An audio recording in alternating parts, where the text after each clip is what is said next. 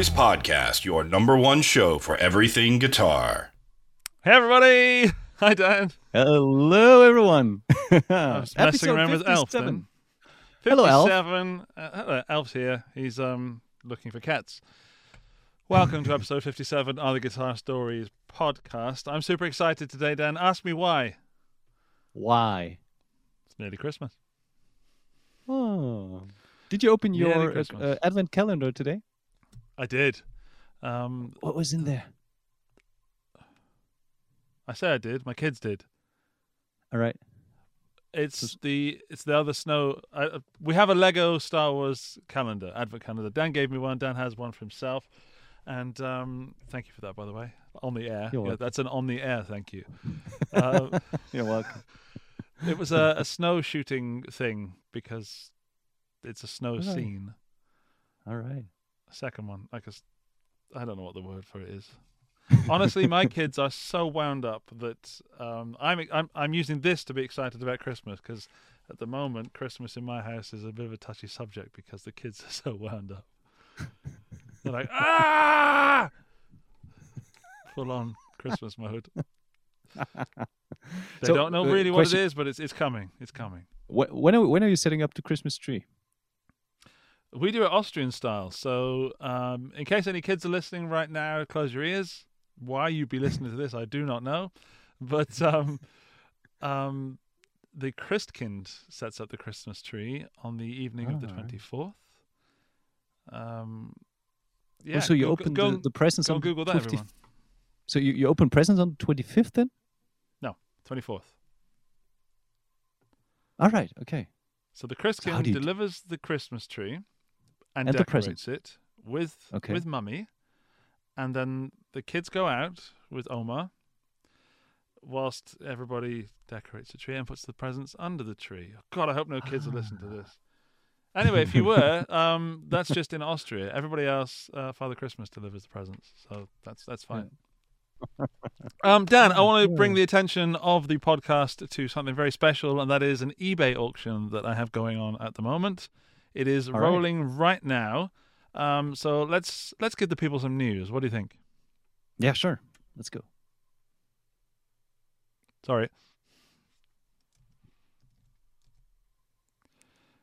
Oh, I need to refresh the page. Um, eBay auction on a Guitar Geek Christmas tree hanger made by SJ uh, SJ Art and um, wife of Fergie Brian. Uh, it's I'm going to refresh the page to see how much it's on. Sixty English British pounds, I should say. Sixty British pounds. This is one of uh, two that are available. Henning bought one. Um, and then there's this one on eBay, and there'll be another one up for grabs, possibly. Probably shouldn't have said that, so people bid more money. This is the only one available. Uh, but you're listening to this in the future. If you're listening to this in the future or watching this in the future, there's another one, okay? But if you're watching and listening now live, then there's only this one. So go go and bid on this one. um, when that has gone, which we have 12 minutes because it's a live live show today, um, this week, something special. 12 minutes and 50 something seconds. Oh, it's less than that now, of course. I'm not going to count them down. That would be silly. But um, we're on 60 quid, uh, which is 70 euros, which is brilliant. But we can do more. I wonder who's at 60 pounds. Is that why you why you got upset? Did you get outbid? Because I think Dan had a bid in. Yeah, I did. Well, I, I at least I tried to get a high bid, but no chance. So, come on, guys, That, do it. that Ibanez Do money. Has money, yeah.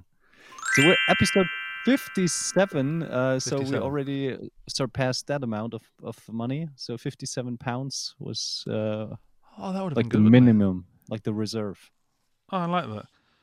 Um, Valerian wants to know if it comes with a hoodie. no, but there's the update to the story. Actually, Valeria told me she has a uh, post box in, I think, in Miami. So she gave me the address, and I'm trying to figure out how to get the hoodie there. So Valeria has a post box in my. Get you, Valeria.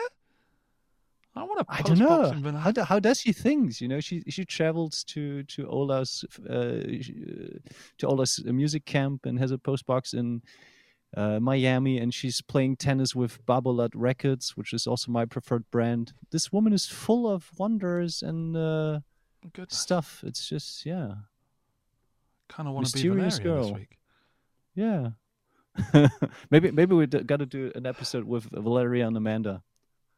I love that, but only when she gets a hoodie. feature.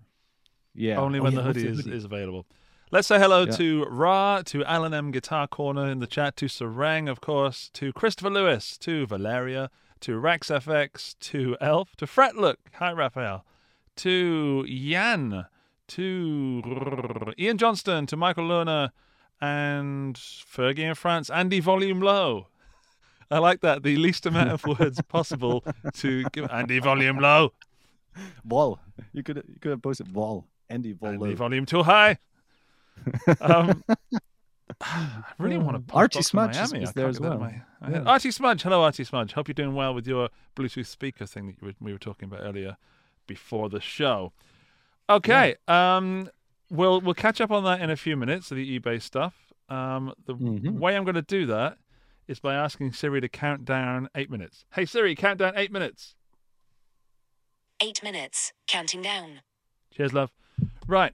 Um, let's go to some gear. I think. I think. I think. I feel like I should do my pick of the week first. Dan, what do you think?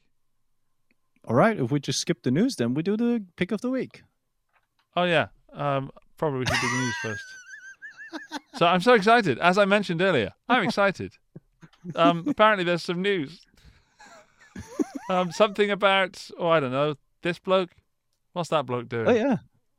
Oh, that's Dave Mustaine. And Megadeth, they have released a cryptocurrency. It's called, I think it's called the Dollar Mega, like the dollar sign, then Mega.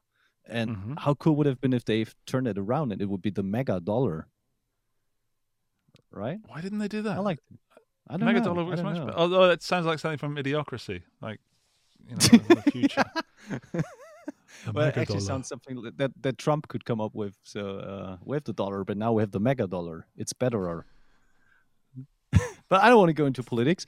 Uh, No, let's not, just, Let's please. just, let's just like uh, say chapeau to Megadeth for being so business savvy and kind of jumping on the cryptocurrency and uh, NFT uh, train. I think they've already released a couple a couple of weeks, a couple of months ago, some sort of NFT. So kind of you know non-fungible token, some sort of artsy kind of thing that you could uh, that you could purchase. I think they got like sixteen grand for that. It was like an insane amount.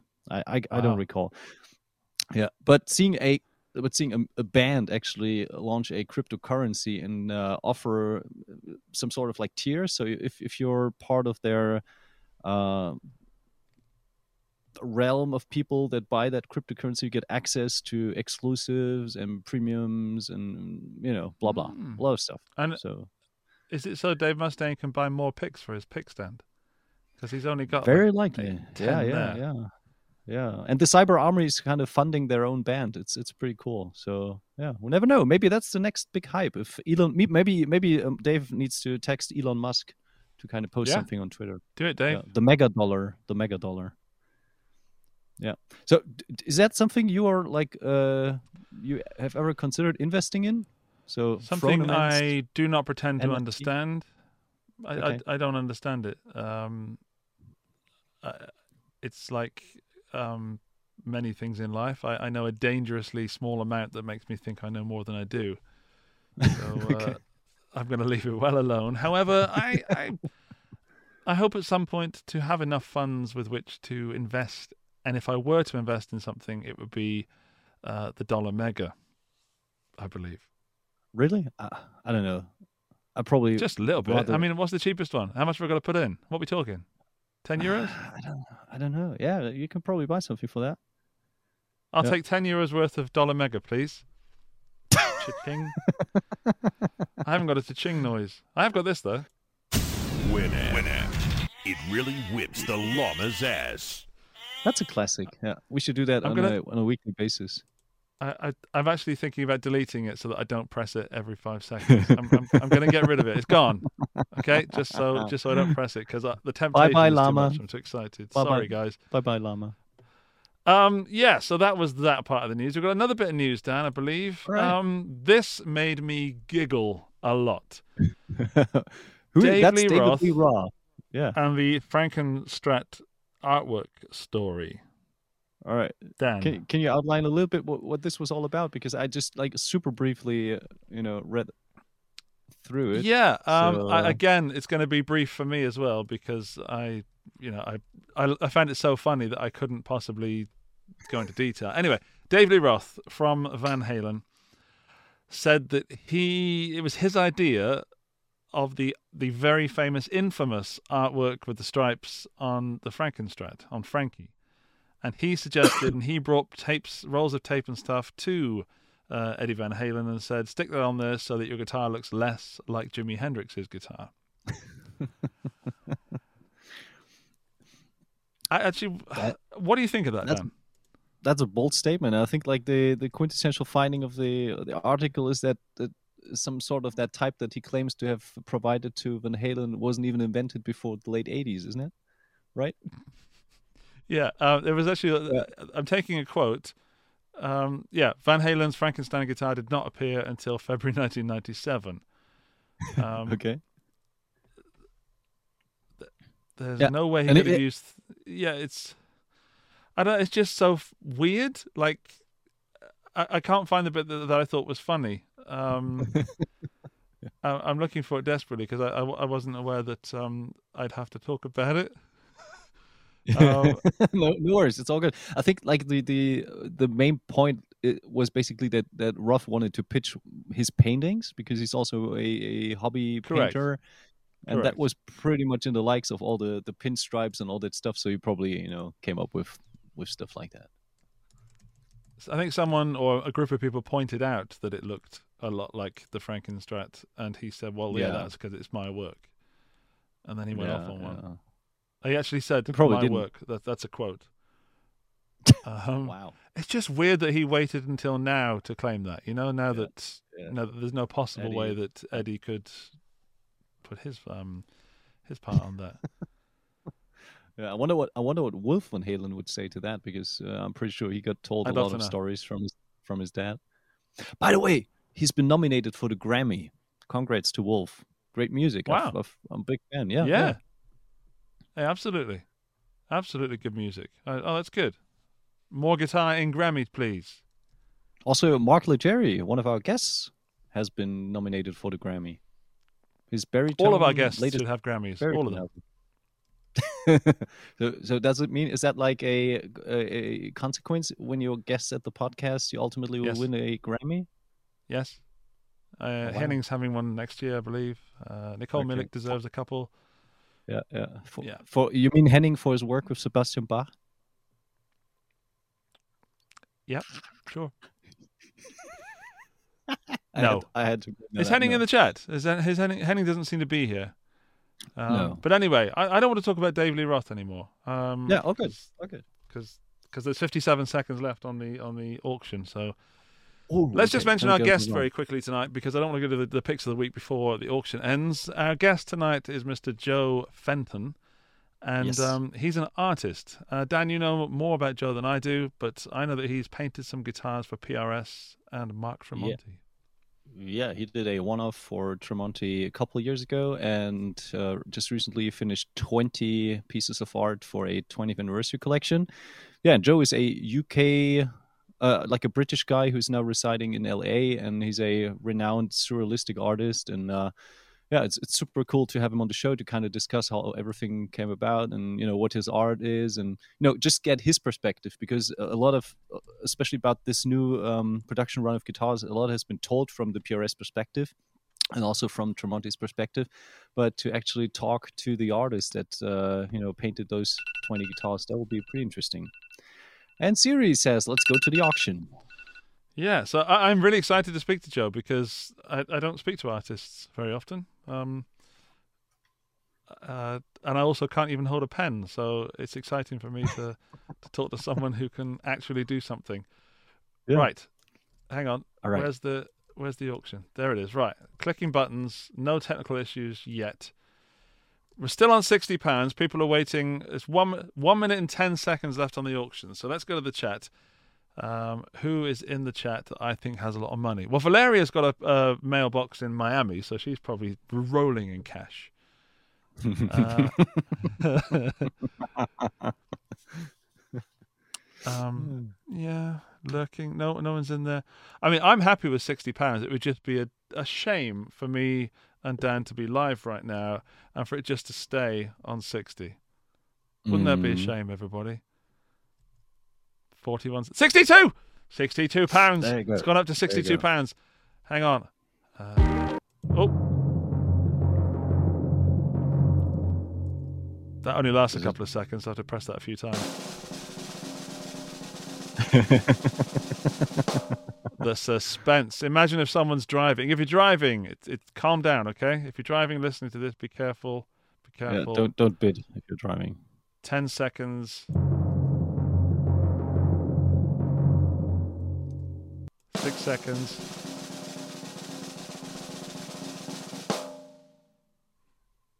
What's the final bid? Sixty-two. The final bid is sixty-two pounds. That is a good go. amount of money raised for the Sands charity.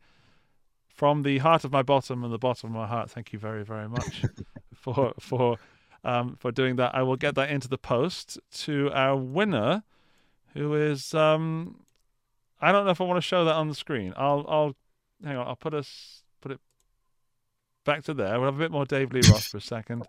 I'll just see who won that. Uh, Someone from Oh, the chat. it's a username that begins with S. So I- Huh. I, I don't know who that could be. I, I'm, I don't know. But the point is, thank you very, very much. Um, and I will announce in a moment how to get the final Guitar Geek tree hanger. In fact, that Oh. moment is right now. All right. This is suggested by SJ. Um, £62 is quite a lot of money, I believe. And there is a way to get one for £1 or €1. I'm sure you'd like to know how. I'm going to set up a Just Giving page where you can donate any amount of money you want, and then we raffle off one of the people that have donated. So if you Sweet. bid a euro or five euros or 10 euros, you get a certain amount of tickets. So 10 euros would get you 10 entries into the raffle, one euro, euro would get you one entry, and so on and so on. So, um, with your permission, Dan, I'd like to do that raffle next week on the show. Yeah, please, please. So that means if uh, if you spend more money, you increase your chances of uh, winning the tournament. Correct. But from a statistical standpoint, even with just like what's the minimum bid, like one pound? I'm not sure which currency it will be in. It might be in pounds or euros, but euros. let's let's say Okay. one uh, one dollar mega. One Um, me- one mega dollar. Okay. whatever the exchange rate is. Yeah. Great. So thank you guys. Great. It means a lot to me that you you did that, and um, I'm excited to send that off to whoever it was. If you're in the chat right now, let me know. Um, Mm. And Stephen O, I'm sorry, it is not real hair on the eBay auction. SJ did an amazing job of sourcing some kind of fiber that matches the stuff that grows out of my head. Even the my pick little of the tiny week. gray hair. Little- yeah, the, even the little tiny grey ones. She she the ratio is pretty much spot on. Right, Yeah. pick of the week.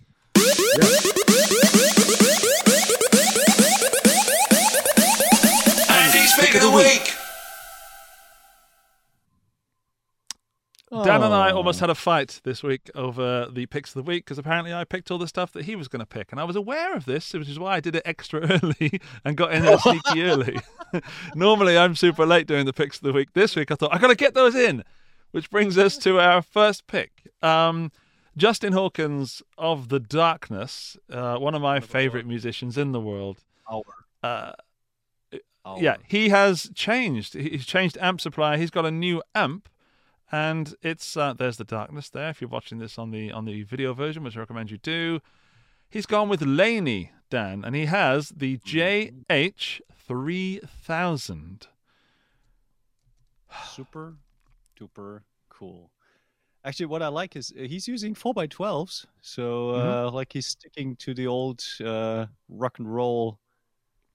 You know what is it like? How you call it? Like it's it's like the, the basic setup, right? That's like what everyone was playing back in the day, either Marshall four by twelves, Laney four by twelves, or boogies, and that's pretty sweet. And uh, I think it's it's based on the Iron Heart, so uh, a super intense 120 watts amplifier. Uh, I like the the art. So if you're listening on the podcast, I highly recommend you to check out the the Instagram of Laney or Justin uh, because it's a super cool front panel, which has uh, a little bit of a stylistic uh, or stylized Justin uh, from the side who's holding up his Les Paul and Can big you letters. can you say- see his package? Can you see his his his little Justin? Like, is there an extra No. space? Like, Is there I've got an a big. There's an extra like little dot where it seems to poke out where where little Justin would um would be, or hi- his his darkness. you really think that was done on purpose? I don't know. That's what I'm That seeing. would be That's funny. just that's what I'm seeing. Let me know in the chat if I'm just making things up. I I don't love him that much, but I don't know. Maybe I do. Maybe I need to have a think about that one. But it is Yeah, based yeah. on the Iron Heart. It is, however, not available to mere mortals like us, which is Uh, well, which is it, a damn it actually is, but it's built to order. So if you're if you want to Oh. have one of these amps, you gotta inquire uh, at the Laney website and uh, ask for details, and then they will build a certain amount. I don't know what the price tag currently is. I uh, sent Laney a a message and asked, but I didn't get a response so far. I was pretty late, to be honest. So yeah, but uh, yeah, it's built to order. So uh, the mere models can still purchase it. I just think it will be a little bit no idea. on the pricier side. Yeah. Well, it's a three-channel amp, uh, ECC 83s, and a pair of 6L6s. You've got three channels, clean rhythm and lead, FX loop, digital reverb, and a dynamics control. He doesn't use pedals, which surprises me.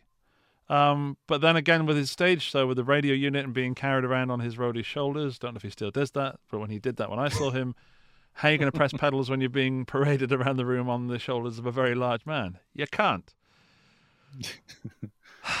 Yeah. So we we mentioned need- we might get him on the show. It it might it might actually happen. It might actually happen. Did you make Dan. any any progress with that regard? Yes, I wrote a little letter and put it under the tree. um, let's just say let's just say yes. It it, it went further in a positive way. Questions Very were good. asked. I mean- um, Cool. Answers were given. That sounds like I a hope so, man. Hope so. Yeah, Cool, I mean, he's he he was the reason I found out about things like the the power brake from Marshall when he was using Marshall amps before he went to to Mesas. Mhm. I learned a lot from from him, and and really, I, I I'm not sure if I would still be into guitar if, if the darkness hadn't. I think I might have not gone off it, but I think it might have gone out of my life, and the darkness brought it back in. I don't know what would have happened without the darkness in my life. I don't know, uh, but it's just a very nice image to think about that the darkness brought li- light in your life. Yeah, Yeah. thanks. And Permission to Land is such a great album. That's one of the Mm. like top 10 albums of my life. Like can't, can't believe uh, I believe the thing called love is just like one of those hymns. It's just, you know, it's a great song. It's a great album. And, yeah. So we need him. We need him on the show. We got to We do need that. him. Think good thoughts, everybody. Um, Think and, and at him on Instagram or something like that. Or go to his new YouTube channel and, and say, Have you heard of the Guitar Stories podcast? It's amazing. You should be on it. Mm.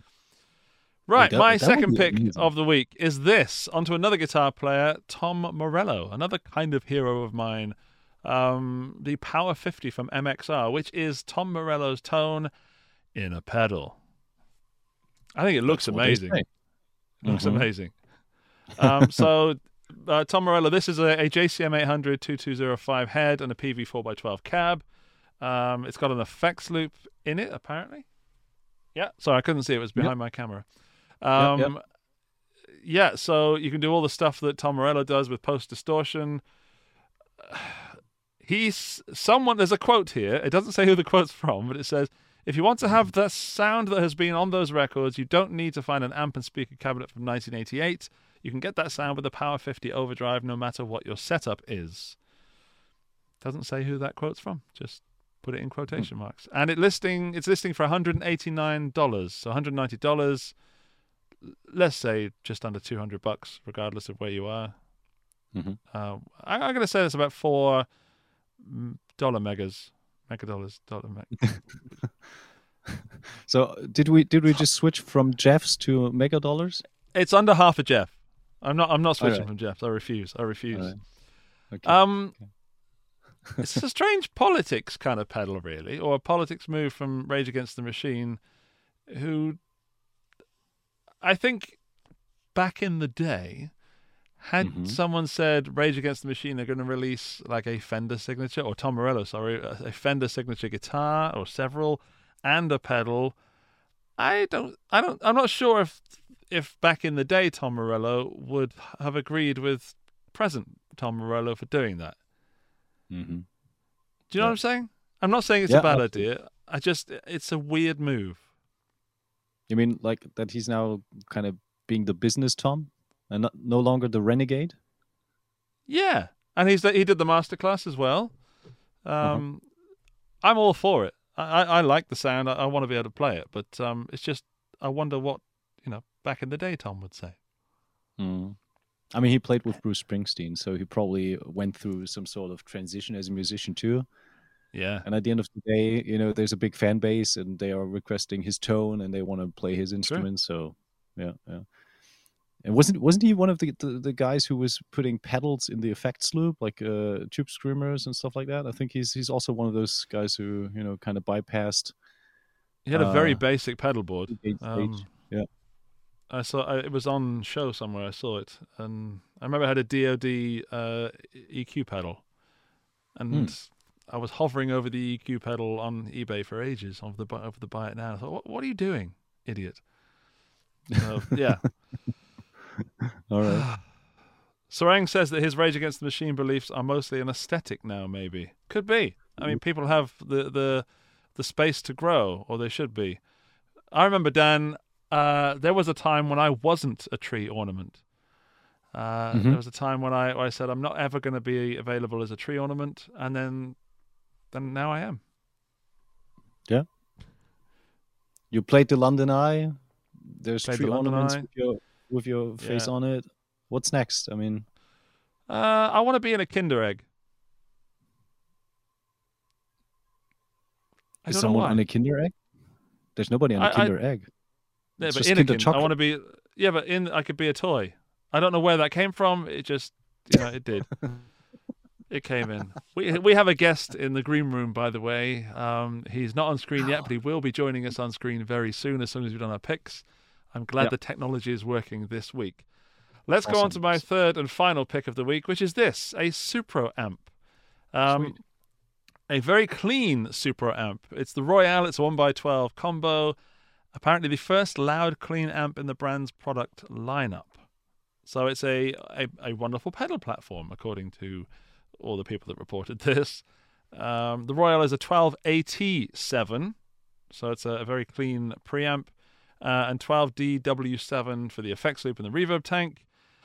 It's got a, a Supro's own BD12 speaker in there. It's $1,499 retail. All right. What seems a lot of money, but Mhm.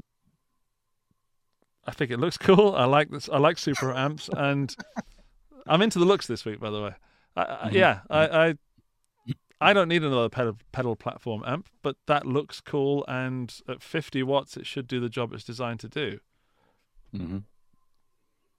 Three band EQ, level and dwell controls for the reverb. Sweet. I'd like to Cool. see a review on that. I don't think I'll, I'll be getting that on the channel, um, but I'd like to. But I'd certainly like to watch some videos of that to see some people put some fuzz through it. Dirty up Question. that Supro. Yeah. What what what does uh, what differentiates Supro from from other manufacturers? What's what's their USP in the market?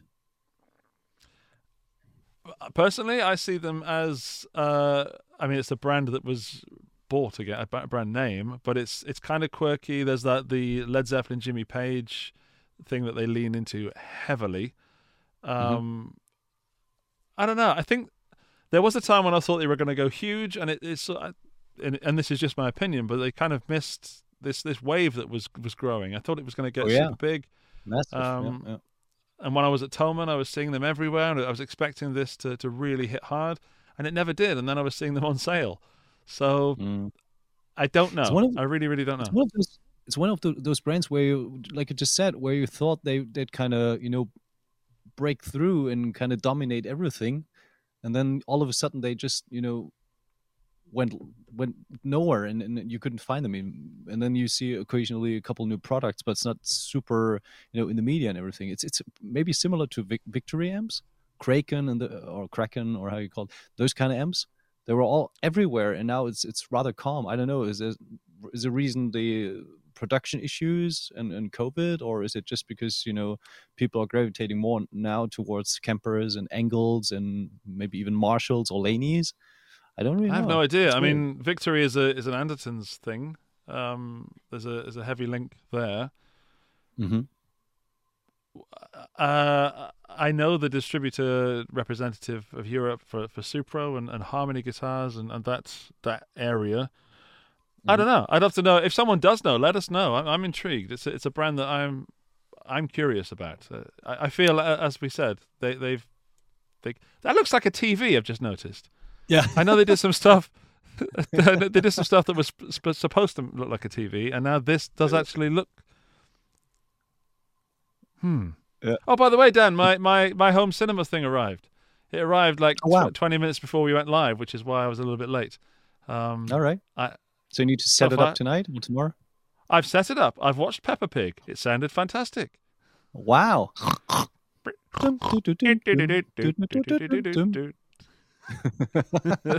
oh God, uh, Joe, if you're listening, this is always like this. Just so you know, uh, Peppa Pig is not the official sponsor. Okay, that's my third pick. It is time for Doctor Dan's pick of the week. Then we will get to our wonderful guest of the week. Dan's pick of the week. Dan's pick of the All right, little disclaimer because uh, Andy stole stole my picks. Uh, those are a little bit lackluster, but uh, they you snooze, still... you lose. I know, but they are still pretty cool. And actually, this is a guitar that uh, Jamie Humphries pointed my attention to. It's one of the Ball Family Reserve uh, special editions in super limited quantities. It's called the Double Trouble. And this is basically a Ernie Ball Music Man Axis um, with a super cool quilt maple top. And if Andy uh, rolls us through a couple of images, you will see that it's not only gorgeous on top, but it's also gorgeous on the back. It's got a double cream binding. It's got quilt maple top and back on a basswood body, so on, rather on the lightweight and rock and roll side. Um, I'm not sure if it's got a roasted maple neck, but of course it's got a typical Music Man uh, bird's eye maple neck, super comfy, asymmetrical profile um, yeah, and this is the guitar that basically Van Halen designed. And uh, you know, when he left Music Man, they kind of uh, slightly modified it to become the Axis. When uh, you know they put the, mm. I think the switch in different position. Apart from that, it's got the Music Man humbuckers, uh, Music Man double locking tremolo. It's got a detuner, if I'm not mistaken, so you can immediately drop the tuning to drop D, which is always pretty comfy. And I still wonder why only a few people or few companies do it. And uh, yeah, I think it's just a gorgeous looking guitar. Uh, Jamie is absolutely right when he pointed uh, out that this is a wonderful instrument. And I think I think he is actually receiving this very guitar that we see here on the images. If I'm mistaken, I think I read that they are sending him this guitar. I I don't know. Um, but yeah, he he. I, I don't think people deserve stuff like this, this, but he does deserve that. He's represented Ernie Ball Music Man for quite a few years, and yeah. um, yeah, if you're gonna if you want someone to show that guitar off, Jamie Humphries is the man to do it. That's for sure. That's a good yeah. pick, Dan. I like it very much. Um, Thank you. Beautiful. I yeah, I'm, I'll go into my other things in a moment. do you want to do your second pick? Yeah, second pick. Andy, what is that? It's a red guitar. I didn't say Ibanez but it's a Red ah! guitar. Yep. Uh, yeah, go on then. Get on with it. It's just a, it's not a production model, but uh, you know, since I was in need of uh, picking something, I picked like the coolest guitar that I saw this week, and this is a modified RG 2027 XL. So it's got so it's got a 27 inch scale, and this has been built by the LA Custom Shop for uh, artist Jesse Cash. And what I find so cool is that it it, it looks very Christmassy. So it's like a holiday season instrument with the golden Evertune hardware and the Fiesta red finish and the pearloid you know uh, scratch plate and everything. It kind of just reminded me. It looks like a, a gigantic uh, Christmas ornament that could super go super well uh, next to the Phronement, right? Yeah. Yeah. Okay. Yeah. Yeah. Imagine just like a, a Christmas tree in the background. It's like it's super Christmassy. So um, if Santa played a guitar, that would Santa almost Santa's certainly be it. There you go. Yeah. So I, I was just taking the look, and uh, actually with the white binding and, and the Fiesta red finish, that looked super cool. And since there are very few baritone guitars with an Evertune bridge on them, uh, this was definitely one one instrument to to point out. Jesse, well done. That's a real firecracker. I love it. I um people probably won't be surprised. I love it. I tell you what, Dan, if that had a black scratch plate, oh, oh, that's Santa seven string SSS. Santa so yeah, careful. Um, for some reason, the the program we're using doesn't let me overlay the, the, the comments. So you guys are leaving us some lovely comments, and I can't put them on the screen because it's not working. I have no idea Hmm. why, um, but I, I am seeing them, and I will read them out. So, um, let's buy, borrow, or burn, and bring our guest in, shall we? Buy, borrow, or burn. Buy, borrow, or burn. We have five pieces of gear this week. We have the Justin Hawkins JH3000. We have the Power 50 MXR Tom Morello pedal. We have the Supro amp. We have the Ernie Ball Music Man. And we have the Ibanez with some numbers that's from numbers 27 something. 27. There's another seven. And a, yeah. Um, No, I'll get there one day. Get there one day. Actually, uh, Henning, when Henning was here, he received proper training on what the screw numbers mean, and I think some No, of that no, knowledge No. kinda went into the videos. No. Yeah, he did. He did. He did. No, he did. doesn't He happen. did. Didn't He happen. did. No, No. no, he did. No, anyways, your pick. Let me let me let me let me make an educated guess. Uh, Go on, go for the it. seven string, not not your not your pick. I think the Justin Hawkins amp. You're a rock and roll guy. You love Justin. I think this would be your buy if it would be available. Um, you would probably borrow the Tom Morello just to fiddle around a little bit with the pedal and, and, and you know figure out what you know the effects loop and all that stuff would do. Um, and you would burn the 2027 XL because it's not your cup of tea. How's that? Close. Very close. All right, fill me in. Firstly, I love that Ibanez. I would definitely not burn it. I love Mm. it. I even liked it on Facebook, and that's official now. You know, when you click that thumbs up button, that makes it official. I would burn the Ernie Ball. That's the one I don't connect with at all. wow. I'd hate myself for doing it because it's gorgeous, but Yeah. I don't like quilted tops, and it's the one I just. Yeah. it- I, I'd look ridiculous playing that. Wait, I, I'm just receiving a message. Jamie Humphries unfriended Andy. All right. Fine, fine. I would like to combine the Justin Hawkins amp and the Tom Morello pedal. Ooh. So therefore, that has to be I have to borrow one of those and you know buy the other one. So yeah, you basically got two out of three. Um, I don't know which What way what song it. would you play on that combination? Killing in the name of love? Yes, God, that was a good one. That was an goodness excellent. gracious me. Let's go to the chat. RJW14 would buy the JH3000, borrow the Tom Morello pedal, and burn the rest. Um, Nissan 570 LSX is off. Uh, Sarang would buy the heck out of the RG, borrow the Supro, and burn the Tom Morello pedal. Okay, because he wants to rage against that particular machine. Uh, Artie Smudge would buy the Axis, borrow the Ibanez's, and burn the Laney. Um, oh, I get it. There's a reason. Artie Smudge shares the same surname as Justin Hawkins. I get it, right. Okay. Uh, Pooh Ninja, hey Pooh, would buy the red Ibanai, borrow the JH3000, burn the Supro, and use his ninja skills to intercept the Axis on its way to Jamie. Um, Valeria would buy the firecracker, borrow Jamie's Music Man, and burn the 70s TV. Alan M. Guitar Corner would buy the Tom Morello pedal, borrow the Music Man Axis, and burn the Laney. Dave Lewis doesn't like the festive Ibanez Scrooge guitar. I like that. That's my that's my favorite comment out of a lot of them.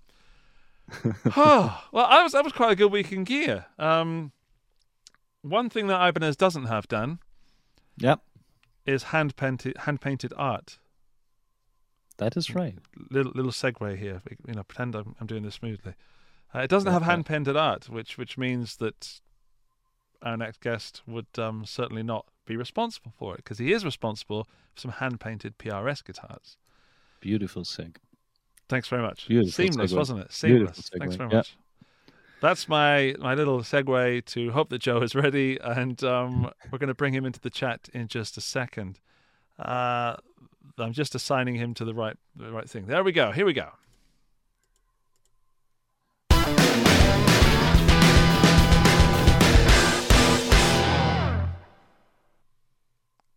It worked. Hi, Joe.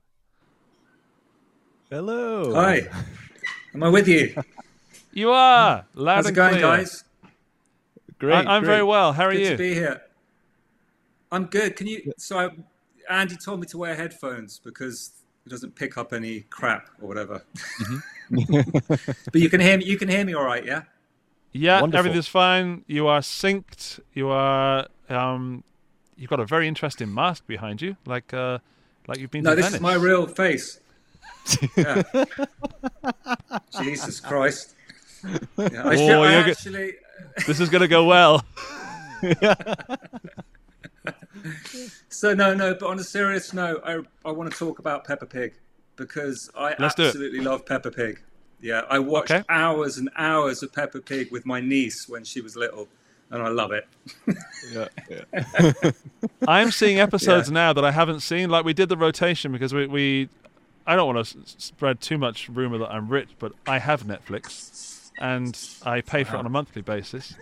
And there was a long time where Netflix just showed the same Peppa Pig, but recently it's updated to new seasons. So I'm, I'm genuinely excited to sit down um, and watch of an evening the Peppa Pig series. It's pretty Well, good. they got like over ten seasons, haven't they, or more now? Mhm. Probably. They got Yeah. loads. Even more. I mean, we could talk to- about I- this for hours, but it's This up is to you important guys. Maybe it's not what people want to hear. I don't know. I, I, can I just get it out there, as we're on the subject, that I feel very sorry for Daddy Pig with his big tummy, and you know, I, I, I think Who does should the give voice Daddy for Pig a that break. guy? Because it sounds like Brian Blessed. You know the actor Brian Blessed. Brian Blessed, yes, Yeah, from but it's Flash not, is Gordon. it? It's not. Or, or, uh, or is it? I, I, It's not. if it I is, he so, must no. be. Hang on, Yeah, Dad. Well, we need to find Dan out. will be list. Daddy Pig voice.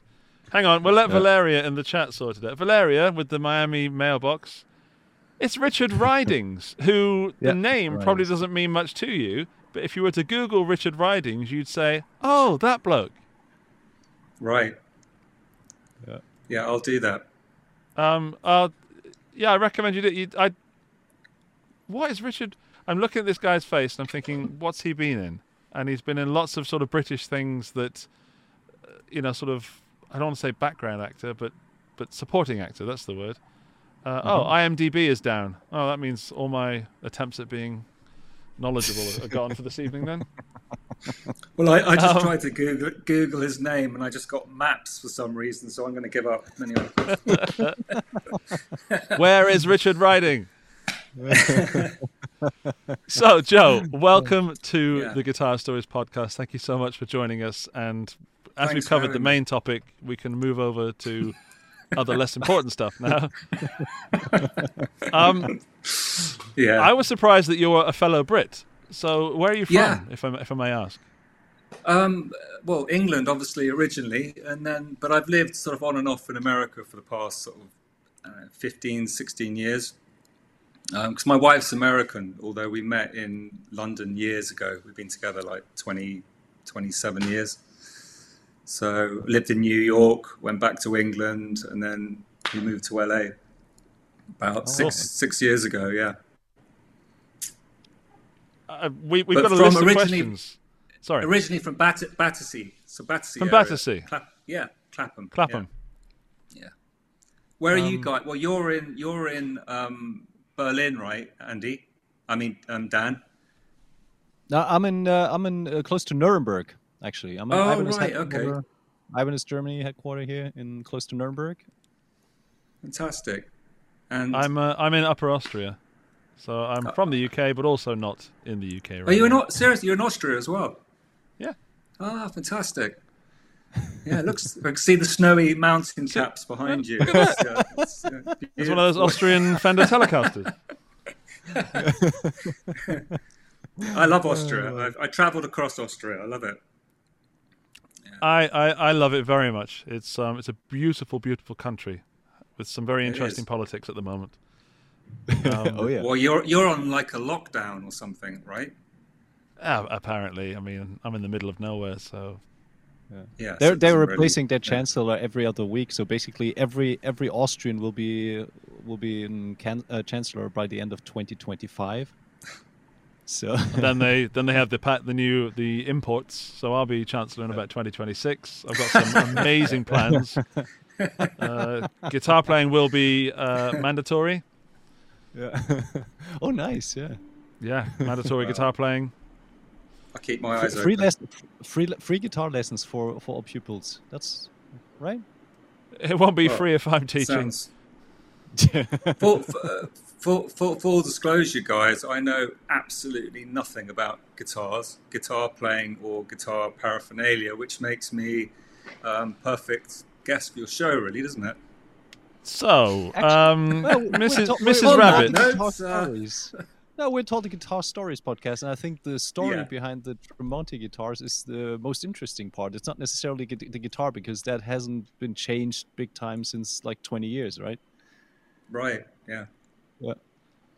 So, But, when you say that you, you don't play, you don't you don't pretend to play like I do. I- You, you don't. No, I wish I tried when I was at school. I had a few guitar lessons because I wanted girls to fancy me and I wanted to be cool, you know, and stuff. I must have been about 11, 12, and I didn't learn quick enough. And I thought this is way too much hard work, and uh, it didn't work out, unfortunately. so I picked up a paintbrush, and that kind of worked out. But Yeah, You, you you got married. Congratulations. I got married. I found somebody exactly. There was someone stupid enough out there to marry me. Yep. I, I did the same thing, but just persevered with the guitar, and yeah, So you Still both like pay like on a sort of like a hobby, or do you pay in bands, or Yeah, like not not pr- like professionally because obviously Andy's a YouTuber, full time YouTuber, and a uh, amateur or hobbyist. Amateur always sounds a bit Hobbyist player, and same for me. I, Ah. I work. oh right, yeah, ah, am, am, am, um, amateur's a bit of an Oh, insult, actually, isn't it? jeez. That's that's yeah. That's that's what I, I. I'm sorry. I take that back. So I said I said like hobbyist and enthusiast. Is that okay? I'm sorry. I, no, Yeah. Andy's I'm a a- beautiful musician. Poor Andy. played- Yeah. I'm a, I'm a Yeah. hack with a loud amplifier. Yeah. I, I think to, to sum to sum me up, I just love guitar, Joe. That I love guitar, and any opportunity I get to do something related to guitar makes me happy. That that kind of sums me up. Um, Which is great. And yeah. Dan is an amateur. Um, uh, there we go. Full stop. Dan's a, Dan's an amateur friend. Well, I really hope this podcast's successful for you guys because it sounds like you need it. Yeah. Well, we may be launching the the spin-off uh, Peppa Pig podcast in a few weeks' time. Exactly. Exactly. You could, you could, you could say we're am- amateur podcasters, right? Yeah, yeah, okay. By we the- don't get paid, paid, so yeah. Oh, I was about to say, apologies for my crappy uh, camera, but I think I get the bronze medal. Dan, you definitely get the silver, and Andy, you get the gold. In cla- crystal clear, yeah, Thanks very much. Thank you. yeah. Yeah, I, again, anyway, I don't want so- to. I don't want to show off, but with Netflix, I also bought an internet subscription as well, so Did you? I got some good stuff. Stop it! It's, it's I, I can sense that we can very quickly be silly together, and that that's too Yes. tempting for me to go far down that road. yep. Come on. Um, Yeah. You're the first guest ever where Dan and I have actually planned some questions. Oh wow. Okay. So apologies to everybody else, but um, we actually got together and, and wrote some questions down almost professionally, as if we're not Yeah. amateurs. So I'm quite I think proud of us. I think the, the problem here is that we were a little bit scared because Joe is like a real artist and not, you know, just a musician that we, you know, have a closer relationship because of our jobs too. So it's more like, you know, it's like a different universe basically. So we're kind of, you know, what what kind of guy will Joe be? What you know, how how how there was some sort of some sort of uncertainty from our side. So uh, it kind of felt to me it felt more safe to kind of come up with a couple questions so that we could have a some sort of structure to go through the talk because uh, I was super Otherwise excited to have you up- on the show. Sorry, I was I was about to say otherwise we could just end up talking about Peppa Pig for an hour, which. There you go. Yeah. Oops, whoops, sorry, sorry. Just But yeah, no. And we had the Tremonti guitars on the show like I think two or three weeks ago, and uh, you know in unison we were you know the opinion that this is just a great piece, a great piece of art, and we desperately wanted to know more about that. So uh, yeah, I, I have think to stop you there, Dan. Sorry, I have to stop you there, and I have to confess to. Joe because otherwise, it's somehow you'll find out. When I first saw these guitars, I didn't like them, and they, Yeah, and they it's didn't. totally subjective, and I, I completely get that. So don't worry, honestly, I, I get it. no, no, there's there's a it, it, it turns a corner. Um, Oh, good. and now I do. Um, no, they, they grew on me. I saw them and I thought, wow, that's. I mean, the artwork was clearly beautiful, and, but the, the combination of the guitar and the artwork, I thought, I'm not. I was confused by it. My my guitar loving brain and heart was confused as to what I thought. Um, however, I did know that a friend of mine would contact me almost instantly because I knew he would fall in love with this this design, um, and he did within about two hours of me seeing the pictures and asking me loads of questions about it. And he should be watching right now. So hello to Benji, who who Dan knows. He's a, he's a masseuse and uh, he's given us Hey, both a massage in the past. Yeah, um, independently, of course. But the good news is that your art made me think, you know, and I guess that's what art is, is just to evoke an emotion and, and a response. I, Well- I, I do actually feel a connection with the guitars now, and I didn't, and that's that doesn't often happen with me. Like like with the, the guitar we talked about earlier, the Ernie Ball Music Man, I know instantly that I don't like that very much.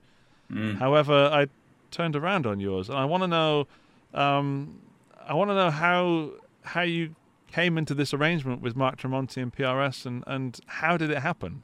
Because if you're not a guitar player, did he reach out to you? Yeah. I mean, it was, I was living in London, so I think it was two, 2014. And um, I got an email in my inbox, and um, it was from a Mark Tremonti. And I hadn't heard of him because I'm not, to be funny, you know, I'm not actually into rock music. I don't really listen to rock music. I mean, I love Radiohead, James Blake. I listen to a lot of electronic music, classical music. So maybe if I had, it would be more on my radar. But then he, you know, such a lovely guy, Mark. I mean, one of the nicest guys. He really is. And um, he just said he was a touring artist, and he was looking online, and he came across my artwork, and he was looking for an artist to do a custom guitar. And so he was touring, I think it was in, well, they're doing the UK tour at the time of Alter Bridge. And um, he was doing a show at Wembley, and I met him after the show backstage. And we kind of looked over the guitar, and he was kind of showing me, you know, just showing me the guitar because I don't think I'd ever seen a PRS guitar. And um, we just discussed the kind of design, you know, direction that we could go in and came up with something. And then I went ahead and did it. I mean, I was quite sort of like freaked out because um, PRS sent me this like bare wood guitar, this beautiful instrument, right? And I thought, I'm going to F it up. You know, it's a beautiful thing. And they want me to put artwork all over it? Why? Going back to your point, Andy, they're such beautiful instruments. Sometimes it's kind of, I can understand why people, it's a the combination of aesthetics. It's like if you're into that kind of thing, it's thumbs up all the way. But other people could think, why destroy a beautiful guitar with putting that kind of artwork on it? So I, I, I can see it from both sides. But anyway, back to back to your question. Um, so yeah, I spent. They sent me the guitar, and then I spent you know a few weeks doing it and sent it back, and he was really happy with it. Um, And as an artist, were you kind of reluctant to to put your art on on a musical instrument, or was it something where you immediately felt, okay, I like the guy and uh, I like the guitar as an, you know, as a as an art form as well, and and that would be a good fit? Because Well, I usually mean, you do I other think- things like you know big paintings and, and stuff like that. Yeah, I mean, I, I mean, I think the thing is just my the nature of my work and the look and style of it. It kind of fits into the rock world a bit. You know what I mean? So it's a kind of good marrying of, of, of things. So I felt like, yeah, my artwork could belong on a guitar. Plus, it was a, it's always a, um, um, you know, it was I had never done it before, so I was a bit kind of like, shit, can I do this? Um, and then having to paint every bit of the guitar, it was quite a challenge but um, I'm really happy I did it. And then obviously, you- you, know, sorry, Andy. Yeah, No, um, you said they sent you a bare wood guitar, so there was no finish at all, and you, you covered the whole Nothing. thing. so I had to mask it all off, and then I had to spray it with like an undercoat, and then trace the drawing and paint the guitar. So I was a bit kind of yeah, it was a bit scary. And with the are, design, aren't did? I mean, yeah, but did did Mark and, and and did you agree on a design first, or were you given free reign, or how did it come to be Mark's guitar? Well, I mean, it was it was it wasn't a PRS commission, right? It was Mark commissioning me. It was a per- private commission for Mark. So P- PRS obviously just sent the guitar to me because Mark asked them to, but it was really just between me and Mark. We worked out the design. I just sent him a couple of ideas, and he was pretty much, you know, thumbs up um, straight away. I mean, it was actually Mark's idea when we met just to do like a heaven and hell, one on each side Right. and then to do all the artwork up the back of the neck and stuff like that, and some work and some artwork on the headstock. So you know, Mark was kind of you know, I think he obviously loved my stuff, and he just wanted it on a guitar. So you know, it was it worked out. It was pretty easy. It was great. Mm-hmm. Good experience. so we had some technical difficulties. Dan, are you back? Yep, I can I can hear you guys loud. and Okay, clear. cool. Just cool. like a drop in some- Yeah, I mean, it's. I love that it's. It seems to be very organic that your collaboration happened because it can, of course, be arranged. But this seems like something an, an artist has reached out to another artist, and then in combination, you have two different pieces of art. And um, did did anything change with your art career when you made this guitar? And did other people come to you, or have you done any other guitars or anything else in that vein that wouldn't have happened before Mark Tremonti's guitar? I mean, not really. I've had, I had, well, I had people asking me to, you know, would I do custom artwork for their guitar, commission me and stuff, but I didn't want to become the guitar artist guy because I have my career. I do, you know, commissions doing large pieces of artwork and sculptures. I do all kinds of stuff. So I didn't, you know, and I'm glad that I didn't actually. I mean, I might do one or two guitars if certain people ask me to do it and stuff, but I, no, I didn't. I just kept on doing what I do, um, which is just my normal artwork, you know. Um, I mean, I used to work in the film industry and stuff beforehand, doing special effects and stuff like that. So that's what my background is in sculpture, actually. So I do Oh, like wow. prop making and stuff like that. Um, Wow. Before I entered Super. my, I hate saying fine art career because it sounds so pretentious. Because I don't really think of myself as a fine artist. I'm just an artist. And, you know, categorize it any way you want. But it's yeah, I didn't, I didn't study fine art at school because I thought the fine artists had their heads up their asses. They're all very pretentious, and I couldn't quite understand it. Did you did you study art at school? Was it something that you? I know you said when you were twelve, oh, you tried the ye- guitar and you moved on to a paintbrush. But was it something you you were educated in? Yeah, I went to Wimbledon School of Art and I studied sculpture. Well, it was special effects for film and design and stuff. So I thought, you know, if I'm going to make art, I want to make a living from doing it. So I thought I'd study something that was more specific to my interests, which was film. I love film, you know. It was a dream to work in it, which I did for a few years. I hate to ask, but are there any films that we may have seen that has had your work as part of it? Yeah, I worked. The fir- first one I worked on was Terry Gilliam's Brothers Grimm, which actually wasn't the best of films, but I was in mm. Prague, living there for seven or eight months. But fun, really fun film. Really fun, yeah, it was, and it was an amazing experience. It usually is working on films because you're usually somewhere unique that you, you know, it's not your normal day to day thing. In this case, it was Prague, and with a great bunch of people, so it was fun. And then after that, I did Hitchhiker's Guide to the Galaxy, which was good fun. What? Um, Wow. Yeah, actually got No, you haven't. No, you didn't. This is I don't I don't know if you how how well you know the film. Uh, I, I'm quite a nerd, so yeah, pretty well. Well, these are one of the flowers from the spaceship that I designed. If you oh remember, there was no! like Holy moly. I've got one second. I probably shouldn't have these props. I'll probably get into trouble. Yeah. and then these were you didn't see them that much, but this was John Malkovich when he was I've forgotten the, the nose place, whatever. These was one Uh-huh. of the incense burners the priests had, which I designed. Fantastic. Trying to get in the middle here. Fantastic. Wow. Um, so yeah, that that was really fun because I pretty much, I pretty ha- pretty much had free reign, sort of designing props and stuff for that. So it was really cool. It was it was good fun. We could do a full episode just talking about that, I'm pretty sure. It's amazing, yeah. That was a good film. I thought that was a great film, Hitchhikers.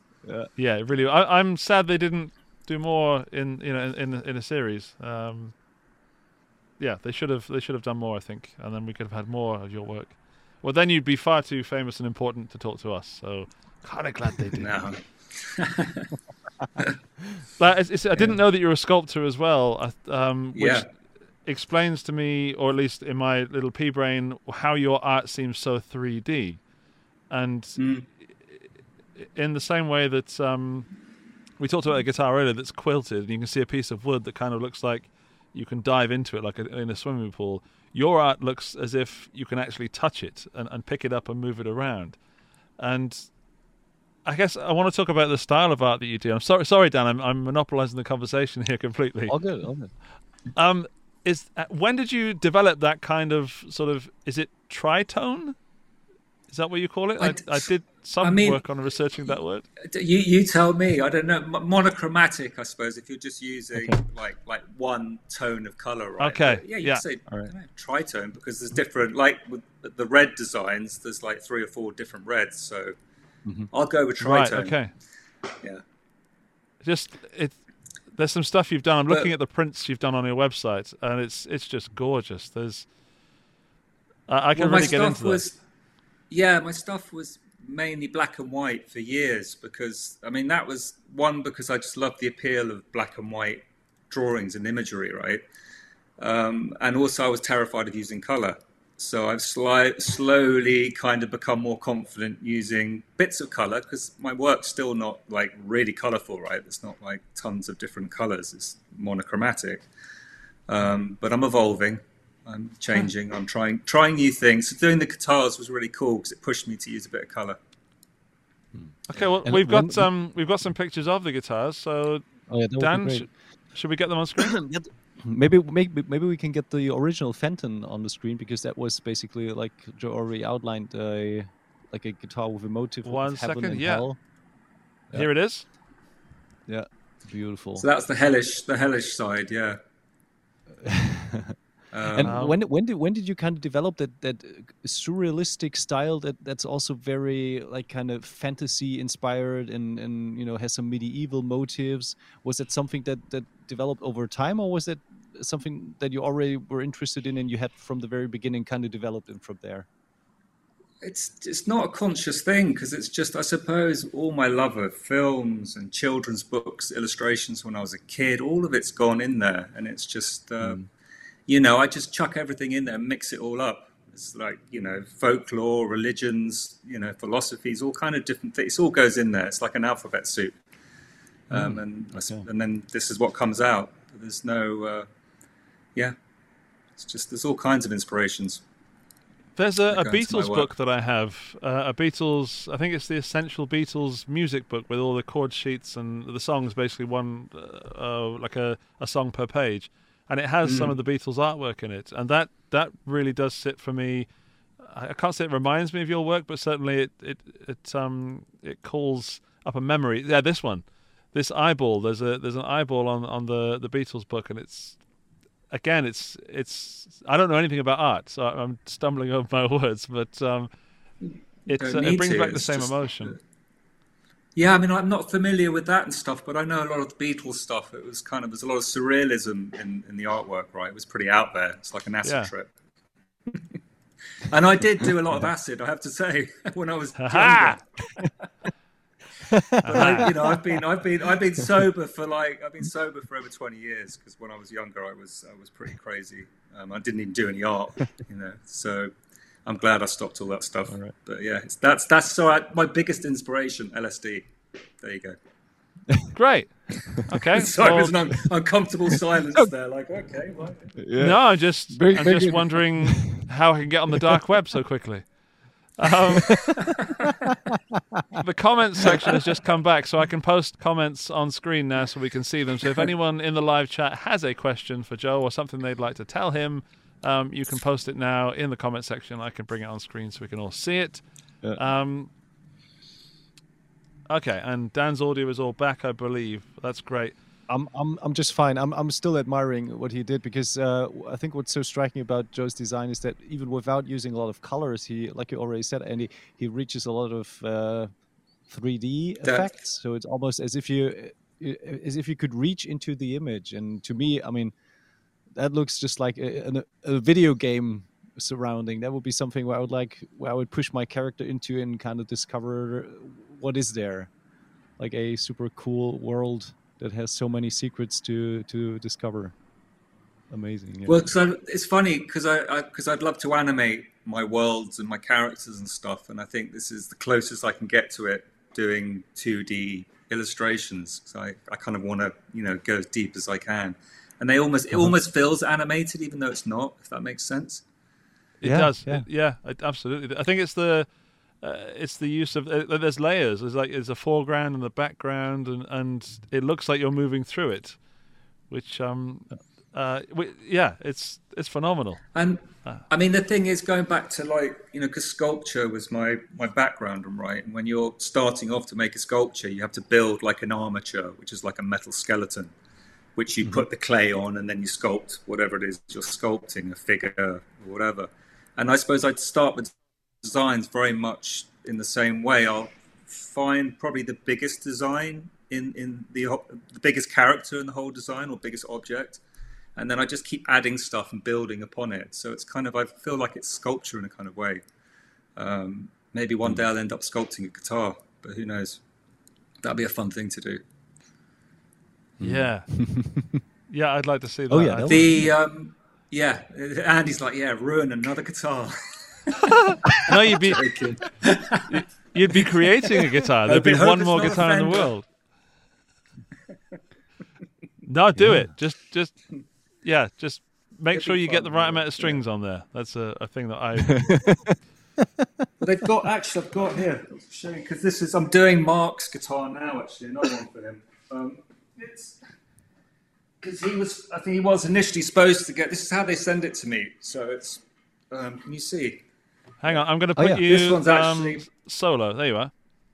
Yeah, that's it's actually not sanded. This one, but they usually sand it and stuff. But I just lightly sand that and paint on top of it. Um, and it's black, obviously, because we chose chose the black for this one, and it's staying Alright. in the theme of of the twenty that we did. But um, yeah, so I'm working out the design for that one at the moment.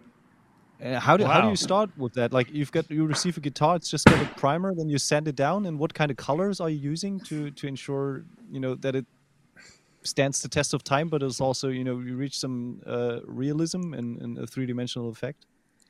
Well, they sent me. I'm lucky because the, the the biggest pain, like from the first guitar, was just like the whole prepping of it, like having to paint it, sand it, put the primer on, all that kind of stuff. It's fiddly and takes a lot of time. Um, and PRS kindly, they had them all prepped for me when they sent them to me, which um, Right. still took me a long time to do them, but it saved a lot of time. So yeah, which is which is great.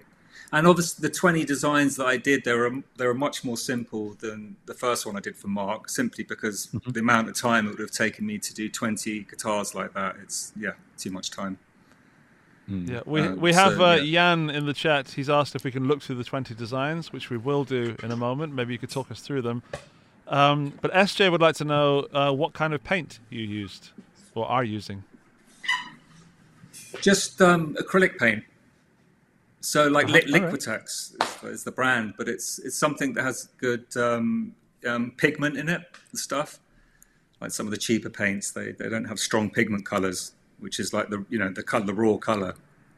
Um, so yeah, just just latex. Great. Um, we've got yeah. N- Nicola. Nothing.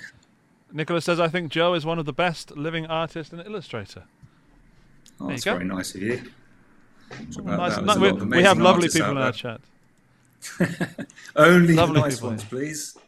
Oh no, oh, no I'll sh- uh, Joe is rubbish. Don't, Oh no. yeah, don't read any of those. no, Andy, nobody, please. nobody Just- wrote that. Yeah, come on. so Joe, um, after like there was some sort of a uh, period after you did the Fenton. You know, the Fenton obviously was super well received, and a lot of you know people were hyped about the guitar. But it still took a couple of years to kind of revisit you as an artist for PRS. So when did the anniversary idea come about, and how did that develop? That was again. That was that was Mark, who's just you know good support. You know, been a great supporter of my work and loves my stuff. And he called me out of the blue, and that must have been what. It's, it's you know it's so weird with the pandemic. Times just become this weird thing. I, I kind of don't know when last year or two years ago. But anyway, he called me and um, just said this 20th anniversary for his signature guitars coming up, and I'd love to do a design for it. So I was I was like, yeah, great, let's just let's do it, fantastic. And then there was a few conversations, and then ended up talking to Paul Reed Smith and Bev Fowler at um, PRS on a phone call.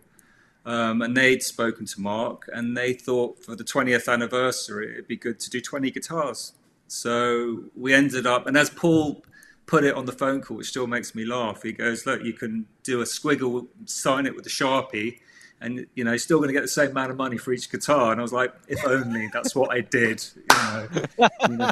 So I didn't do that, and uh, we did the 20 guitars actually, and it was it was a really fun fun project. So that was directly from PRS asking me to do that. Like the first time, it was just between me and Mark. So yeah. Yeah. And was it for That's you awesome. some some uh, uh, request where you had a lot more respect because all of a sudden we're not talking about just one instrument to be painted, but about twenty? So, so that so what? Say that again. Like, yeah, Sorry, was that Dan. for you? Was that more of a, a challenge because all of a sudden you were not just facing like one Yeah. commission, like one guitar. Now you had to come up with twenty different motives. Yeah, it did. It took because, funnily enough, the longest the longest time spent um, on each guitar is actually doing the design for me. You know, it's working out the design and then doing the application. It's you know it takes me however long, and I did speed up from beginning to end. The first ones took me a lot longer. By the end, I was like a mm-hmm. well-oiled machine. So yeah, but I was I, think was like shit. Twenty guitars. It's a lot of work. I would be. I'd get to like four and think, oh, I'll just do the same thing again and, and copy that twice. And anyway, I know. Yeah, now now would be a good time Mind to take a look having- at them. yeah. Sorry, mind you, what, what Joe? Please. No, I was just saying, imagine doing if I, I could have done one design 20 times, but I think I would have shot myself in the head. I think that would just be pain, painful, you know, absolutely painful. Yeah. So we don't have So- these in any particular order, I believe. But um, if there's any that jump out at you or anything you could you could maybe talk us through, it would be amazing. Um, Yeah, this- I mean, I mean- well, please. okay. Um, Sorry, my, my question would, yeah. would be just the decision the decision to have like only uh, uh, black and, and, and gray and red as a color choice was that something you did consciously from the very beginning or was it something that developed when you came up with with the certain motifs for these guitars No, I, I, pretty, I decided started from the beginning, just thinking, okay, it's a black guitar, you know, and I was thinking of the Tremonti brand aesthetic, right? There's a lot of kind of red designs and stuff like that. So I kind of felt that like it fit into his world, and um, so I just thought I'll do ten red designs, then I'll do ten sort of like black and white and sepia designs because I thought they'd look good on the black guitar with the with the wooden Um, it's just what do you call it? Wooden rim around it. The binding, yeah, Um, natural binding. What's it called? What do you call it? I think it's a natural binding, right? Yeah, the natural binding, exactly. So I thought those colours won't clash too much. So that's why I decided to go with those. And I do actually really like the red designs on the black. I just think it's a cool colour. Um, yeah, It's my, my favorite color combination is red and black, and, and I originally saw the other colors, and then it was when I saw these, the red ones, that that I started to consider if I could get a bank loan. um, they were, yeah. it. I mean, the, sorry, Joe. yeah, no, no. I remember because I was watching your the show before I, I came onto it and stuff, and you were into the Santa Claus guitar, right? But then you said it would look really cool with a black. I don't even know the names of the things, but a black something or other on the guitar Uh, the instead pick, of the pick white. guard. The pick, Pick guard. guard. There you go. See, I'm being educated. Yeah. Yeah, red and black is, my thing. Um, I don't know why, uh, yeah, it, it just and also satin finishes as well. So I, I really like my satin look rather than shiny glossy. And these look are they satin? They are, and actually, uh, initially, when Paul, um, Mark and Bev Fowler at PRS, they decided to do the satin finish on, on it and stuff, you know, because I, loved the look of the first one, which I think had a gloss finish on it that I did for him years ago. And when they were going to go with the satin, good timing. When they go, when they went with the satin one, I was like, I hope that's going to look all right. But Mark, um, he went down to the, the, the PRS factory um, a week or two ago, and he actually saw the guitars physically, and he said they looked so cool just with the with the matte finish on them. He goes, the artwork almost doesn't look real. It's kind of uh, Yeah, it Yeah. adds to that dreaminess, that sort of I don't know. Uh, yeah, like a like, like a fever dream, something I might see if I'd you know been very very ill and trying to come back to the real world. That that's yeah. I'm, I'm starting to manage to vocalize my feelings. That's good. I'm getting words. So well, moving on to the next yeah, one. It's yeah. You know, there's all there's all there's, there's a lot of subject matter to do with death and fear of death and the afterlife and you know just stuff that goes on with me. I suppose it's just my way of processing it. You know, there's a lot of lot of lot of death anxiety in my artwork. I wonder what people think. They don't ever expect me to be the person that does this artwork because I think they probably expect me to be wearing a black cape covered in tattoos or something. You know, but that's no, not me. I watch Peppa Pig. Exactly. yeah, but it, Sorry. it doesn't get much much black deather than Peppa Pig. That's, that's some It pretty doesn't. hardcore It's- That's animation. dark shit. That is. Yeah. It really is. How does Miss Rabbit do all those jobs? Sorry. Um, yeah. Yeah. Yeah. That's that's the main question everyone is asking, right?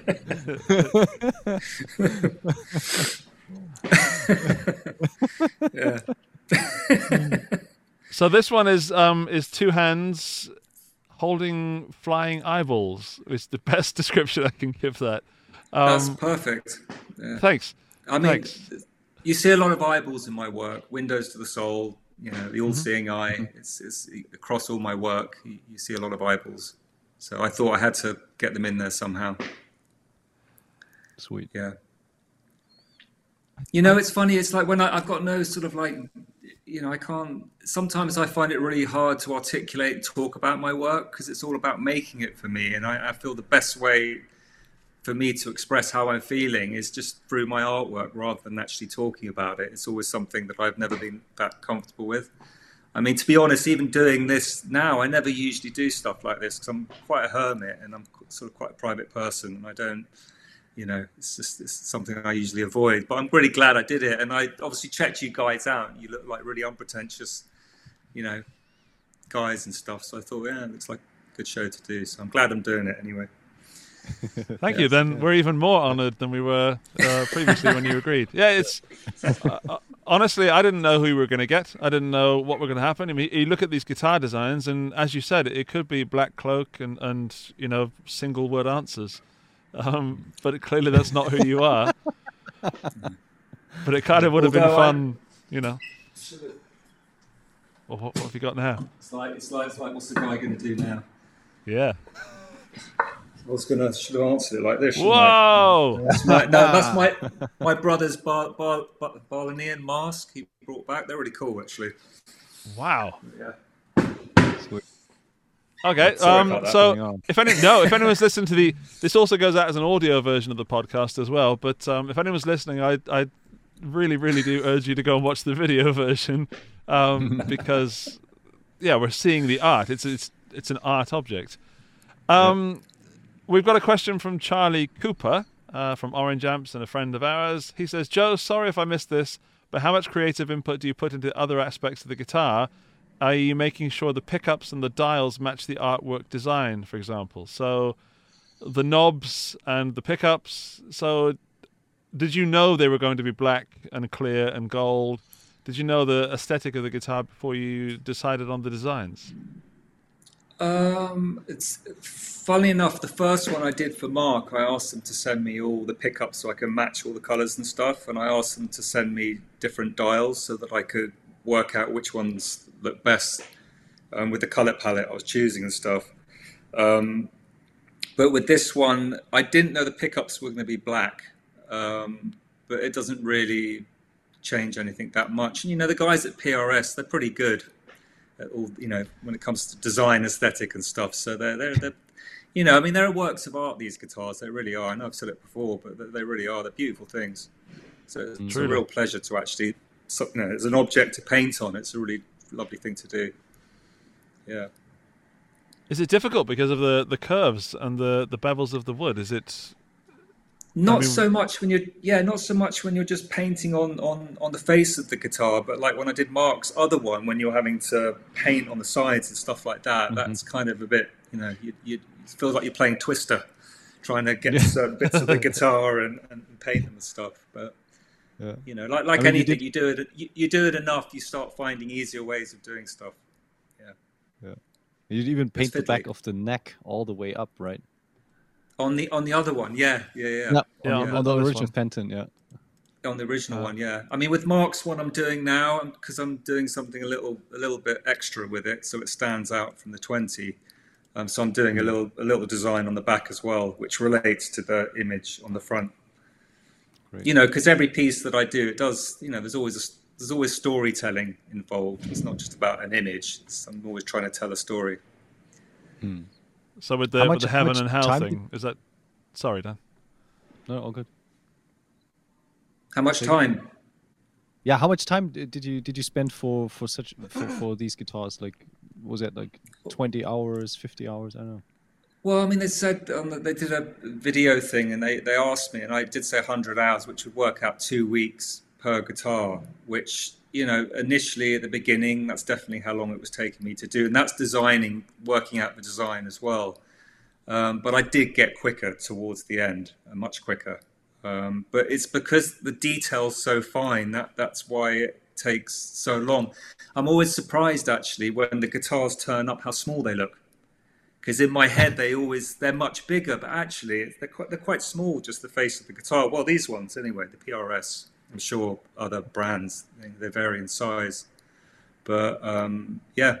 So it's fiddly, it's fiddly work, and I use really detailed small brushes, and then it's just built to get that to get that 3D effect and stuff. Right, it takes time just to build up the layers, so it's time consuming stuff. Because I know some people say, "How long does it take you?" Should have taken you like you know what five hours to do it. I'm like, I wish, but no, it doesn't. It takes a lot longer. Did um did you mess any up and have to sort of start again? yeah, no, I did. I actually did a whole design, which I, you know, which was bugging me from the beginning. It was like when I was trying to just get all the 20 done, and it was kind of one of the last ones that I did.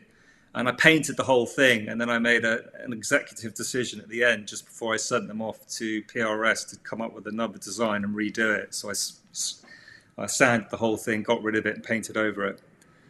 Um, and by then I was like, I was ready to just work on some other projects. And, uh, but I'm glad I did. I'm glad I did. There's nothing, if you guys know, there's, there's nothing worse than having something you don't like out there. Um, I, I've done that before. And this kind of goes back to the Peppa Pig, Pig thing quickly because I, I, I'm a published children's book author, right? So I did a couple No. of illustrated books. Awesome. Yeah, Wow. one was called What's U- one was called What's Under the Bed, and then the second one I did um, was called this book called Boo, right, which is a Halloween book. And the publishers got me to do it, and they you know, paid me money to do it, and I agreed to do it. And I was just like one of those things that I did, and I've always hated it. So yeah, Oh so I'll never do that again. If you're not happy with something, redo it. But I am just looking at the artwork. It looks it looks really good. On what? On this guitar? What's no on Boo the book? What's wrong with you? That's amazing. Yeah. Oh, what's this? This I did that when I was in New York in like 2008 or something. This is before I started on my career of doing. This was in between film and doing what I do now. I did. I had a few years doing children's books. Sweet. Wow. so you know, I- which go which yeah. which go which goes back to the be- beginning of a discussion. Your inspirations, all of that stuff's in here. All of it. Cool. And it's got We have a five star question on from- Amazon. A question for Christopher five. Lewis: When is Joe going to paint the Peppa Pig PRS? Well, that all depends. That depends. I, I haven't started using pink yet, but I'm working All towards it. I think the red, the red's the first step to pink. Okay. I think you just need to add another color. Like, I'm not sure which one. But you need but- to talk. You need to talk to PRS about that because I'll be up for it. I'll do it in a heartbeat. Sweet. That would Yeah. that would sell so hard. I don't know, Well, I know who you'd buy, buy it. I know you'd buy one, Andy. So yeah. I, if I could afford it, I would. Um, if I was, if there was Yeah, they some were- way. they were going for. I don't, in America, I think they were going from about fifteen thousand dollars or something, fourteen thousand, fifteen. I'm not sure Yeah, how much that is in the UK. How much? And I don't even know from what I from what I gather, the um, guitar distributors, right? They each get one guitar, and Mm-hmm. they, they didn't know what guitar they were going to get. And I think they sold before they even got the guitars, right? So whoever bought them, Correct, they didn't know what number they were going to get, which you know, which I was quite surprised. Yeah. And I still don't know which one number's of- which, to be honest. One person, J- uh, J- Jan in the chat, uh, he bought the Raven one and he paid fourteen hundred, uh, fourteen thousand five hundred dollars for it. The Raven one. So that is that's on, not the look- one because I saw. Is it this one? No. No, uh, maybe we'll we'll figure it out. Jan, let us know. Ra- one- Raven one. Isn't that this one that was it? I saw some um, unboxing video that was it Pe- Peach Guitars did or something, and Mm-hmm. that had a Raven design on it. But then that's in England. This guy bought it Yeah. in America. Don't know. No, let it, let us know, Jan, which one which one you got. Joe, when you were when you were painting these guitars, and and I understand that you perceive every single instrument as a like a piece of art. It's not just framed; Mm. it's basically something you put around your neck. Did you simultaneously paint on various guitars, or did you like one guitar after one guitar? So subsequently, how did you approach that? Yeah, I mean, I started off. I mean, I had all the designs worked out before I even started painting, apart from the the one that I changed at the end. But then I was doing uh, one guitar at a time, and then when I got halfway through them, I was working on like two or three um, at a time, just jumping off them and you know, hopping onto another one. Okay. Um, yeah, yeah. Jan says his guitar is the one that's on the PRS website. So I'm just looking through the pic. Ah, I have it. I found it. Oh, I you mean the red wow, Um, where are we? That's where are we? There we go. It's this Oh, one. that's a glorious one. yeah, Yeah. yeah. that's That is cool, something that one. I special. like that one. That's a beautiful. I mean, it's guitar. actually one of the, the simpler designs, and for the shape of a guitar, it's actually a good shape for a design for the guitar. Right? It's not too, it's busy, but it's not too busy. Because I know some of the designs they get very busy, and some people find that it's it's too much for the guitar. Um, But hey, it's all it's all personal taste, isn't it? But this one, Yeah. yeah, this one worked worked out pretty well. I thought. I know Mark. I mean- Mark liked this one actually. He was hoping to get his hands on either that one or another one, but it never happened. Great. I mean, it's like asking uh, about your favorite children, but is there one design in particular that you thought uh, turned out super good or that you were super proud of? Yeah, funnily enough, I think one of the sort of like couple of the last ones, which were uh, mainly red and black ones that I did. Um, I can't show you, but if you flick through them, I'll show you. There's Yeah, the sure. one you have actually. You have actually. That's one of my favorite ones, but it was one of my earlier ones I did. Um, I've always loved that design. I don't know why. I just I just love that one. Um, Okay, but also so- with the with the old man, you showed that one with the old man with his Yeah. soul coming out of his mouth. I, I like that one. Um, but yeah, the one you showed before with the little sort of demon baby and stuff was one of my favorites. Just going to flick through them very quickly. I like you can stop one me if there's anything you want to say in particular. That one I love. It's very that Oh. last one. But Sorry, it's, it's that very one. busy, but yeah, but it's it's uh, it just you know. Yeah, I like, I that Joe, are you into Blade Runner or anything? Is that is that a film that you Oh, I love, yeah, absolutely. The sequel as well as the original. I mean, I love the original, but the sequel was amazing. yeah, Yeah. just thought some of the the but- geisha stuff. I was getting a little bit of. Um, now I'm starting to sound pretentious. I don't even like the words I've just said, but um, um, I was getting a bit of Blade Runner influence from some of your some of your designs. Um, well, that wasn't con- conscious if it did, but they there's, there's there's a lot of there's a lot of Asian influence in my work, Japanese art and stuff, especially like the old wood, you know, old woodblock um, prints and stuff from the 16th century. You'd know if you saw them, you'd know what they were, even if you don't know what they're called. And they're very famous artwork, like Japanese artwork. But a lot of that stuff creeps in to my work. Um, so maybe that's what you're you're seeing. Yeah. I think what's going to happen, if it hasn't happened already, is that people are going to start getting these designs tattooed on themselves. like I think you're I going to mean, see I've, people I've never. with that. Well, it started off. I mean, that's what apparently Mark was looking for. He was looking for like a tattoo design online originally, and he came across my artwork. And I hadn't, you know, I'm not brave enough to tattoo myself, and I have no desire, real desire to tattoo myself. And um, but it's I, I actually exhibited at the London Tattoo Convention like a few years back. I had an exhibit of all my work there and stuff because the community has kind of embraced my work because again, like I sp- like the rock rock community, my work kind of fits into that world. Um, But it's again, it's it's not really me, so it's quite funny, really. Yeah. Mind you, I did go for a midlife crisis and consider getting a, a sleeve. My wife just said, "Nah, you're not doing that." Well, at least you've got a got got a whole catalog of cool designs that you could pick from. So I don't know why anyone would want to tattoo my work on them. Just saying, but you know, hey, all, all whatever, you know. But here's the thing: when when we did the research, and I shared that fun fact already with Andy, when we did research about your art and also um, the press coverage of the the Tremonti anniversary models, interestingly, uh, you could find info about the guitars not just on gear websites, but also on um, tattoo websites, on um, Yeah. design designer websites, painting websites, and also medieval blogs. So a Oh, really? wide yeah a super widespread variety of uh, of, of kind of media and, and, and people that were kind of picking picking that up and kind of sharing the news and i find it very interesting because usually you know it, we are a big community but it's still rather niche when it comes to the guitar world and, and that realm but to have you know combine that uh, surrealistic art and, and PRS guitars to to a piece of art kind of outspread to so many different uh, other realms, let's say, and, and other communities, I've, I found it pretty interesting to see. But I suppose that's the that, that that's the beauty of the, that kind of this kind of a collaboration, right? Because it brings Yeah. both things, art and the guitar world, to different.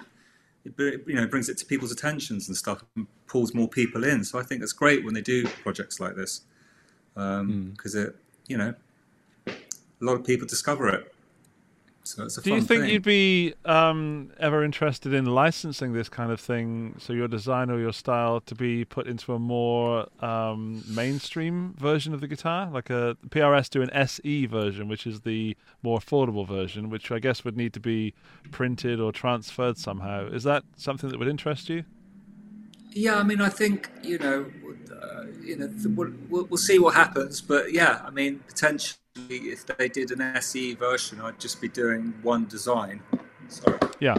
I'll be doing one design, and they'd do a decal and print that Yeah. one design, do a run. However, yeah, because I don't know how much the SE Tremontis cost, but they're a lot cheaper, right? They're like hundred grand, are they? Or are they more? Yeah. I don't There's know. like a thousand Yeah, they're uh, euros, under a something? great. Yeah, so they're And maybe with- affordable. They're affordable. Yeah. But I, I mean, I've never actually held an SE. But if they did do one, I definitely just want one because I think I deserve to have a guitar in my studio. 'Cause I feel Absolutely. like I, I want one. Is But is we'll there an elephant in your that, building, but- Joe? no, whether can you hear? You know what it is? It's typical. Um, the bloody fire people are here today, right? And they're just checking all the sprinklers in the building, and Oh, wow. they're starting to do some drilling. I actually saw them an hour ago and said, "Please keep it quiet for the next hour." But yeah, I'm sorry about that. Can you? Is it really loud? All no, good, no, it's it's uh, it's all good. It's just I had to at least bring it to the attention. Yeah, that was uh, that wasn't me, show. by the way. I Are just you sell, just in the tattooing studio? yourself under the desk.